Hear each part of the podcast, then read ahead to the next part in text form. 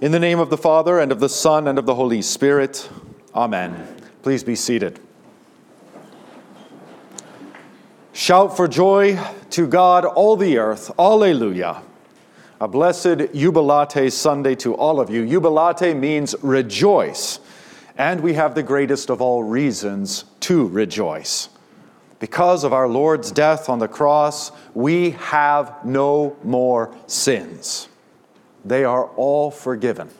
And God does not count our sins against us. Do you believe that? He really doesn't count our sins against us. Rejoice. And because of our Lord's glorious resurrection, we need not be afraid. We need not be afraid of sickness or tragedy, disease or death, bad government, persecution or anything that the future might hold, we need not be afraid. For Jesus is risen, and he bestows eternal life upon us even now. So again, I say, rejoice. The more that this world becomes gloomy and dark and depressing, the more we must hold Jesus before our eyes. And with Jesus before our eyes, we cannot help but rejoice. Today, our meditation, our rejoicing, centers on the dignity that Jesus has bestowed on humanity. In fact, that's the title of this homily the dignity of humanity. But we might ask, what dignity has Jesus bestowed upon us? We hear this loud and clear in the letter of St. John. Behold, what manner of love the Father has given to us, that we should be called the children of God. And that is what we are. What does it mean to be the children of God? I want to take you all the way back to Genesis, to mankind before the fall, where man and woman were said to be made in the image of God. In his lectures on Genesis, Luther says, The image of God, according to which Adam was created, was something far more distinguished and excellent. No leprosy of sin adhered either to his reason or to his will. His intellect was the clearest, his memory was the best, and his will was the most straightforward.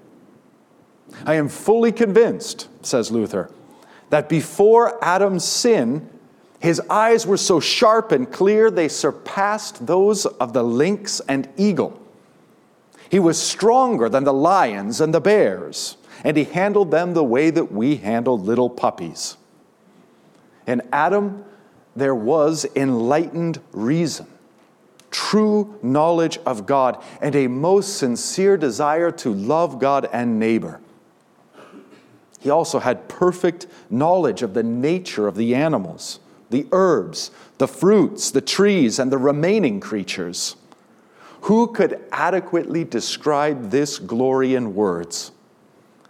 I believe that Adam could command a lion with a single word, just as we give a command to a trained dog. And Luther continues just a bit more. I hold that before sin, the sun was brighter, the water purer, the trees more fruitful, and the fields more fertile.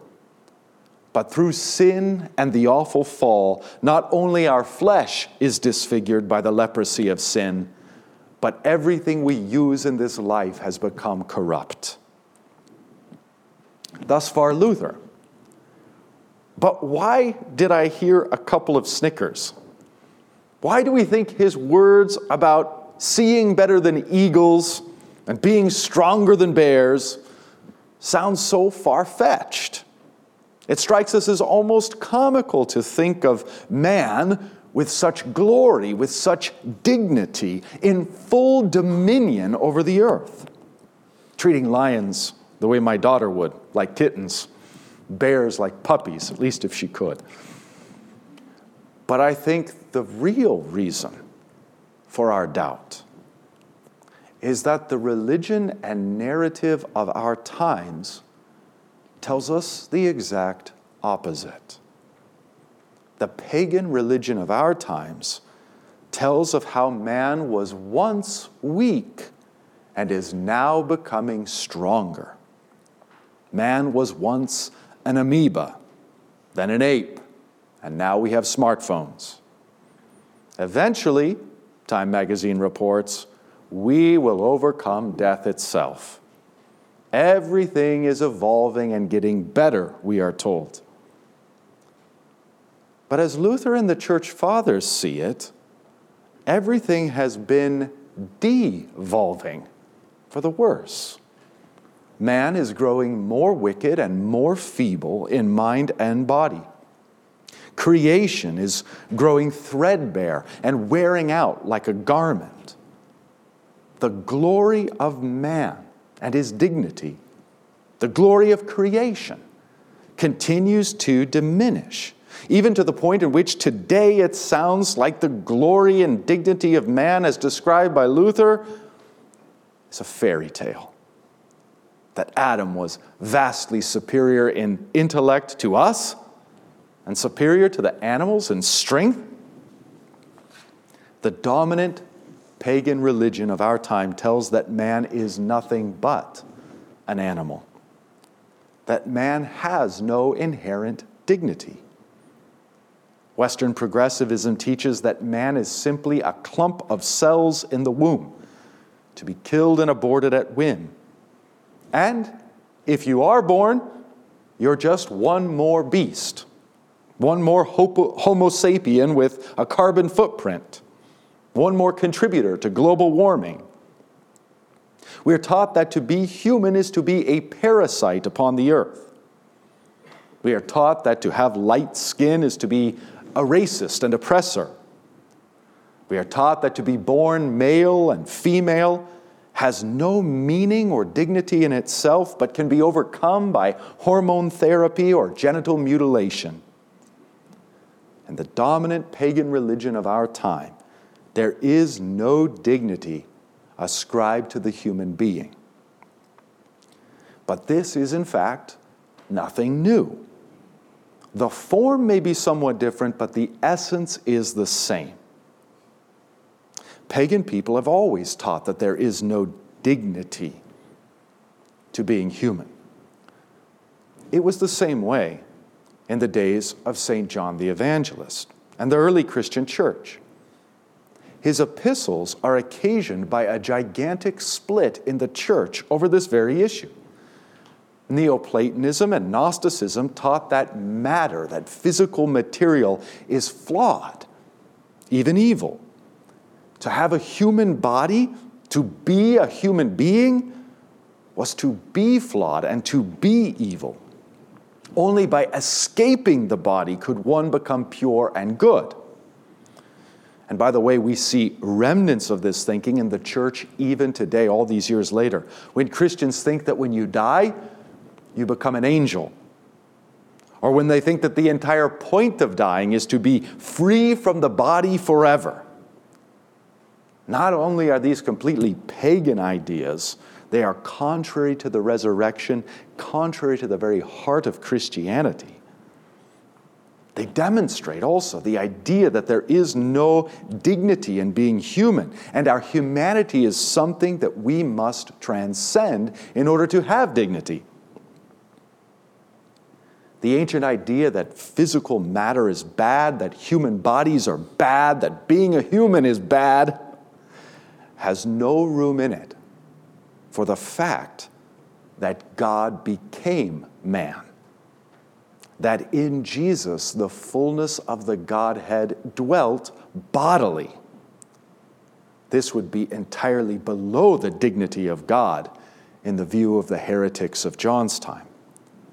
Thus, some in John's time began to teach that Jesus did not come in the flesh, that his incarnation was just an illusion and thus also his suffering on the cross was an illusion. And his resurrection was just an illusion. His being human at all was an illusion.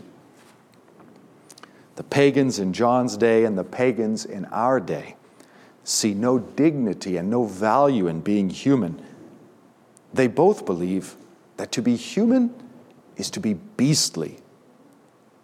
The ancients wanted to transcend the beastliness and becomes something more. And of course, we see a hint of this in our own culture with transhumanism and the use of technology to help us transcend our humanity.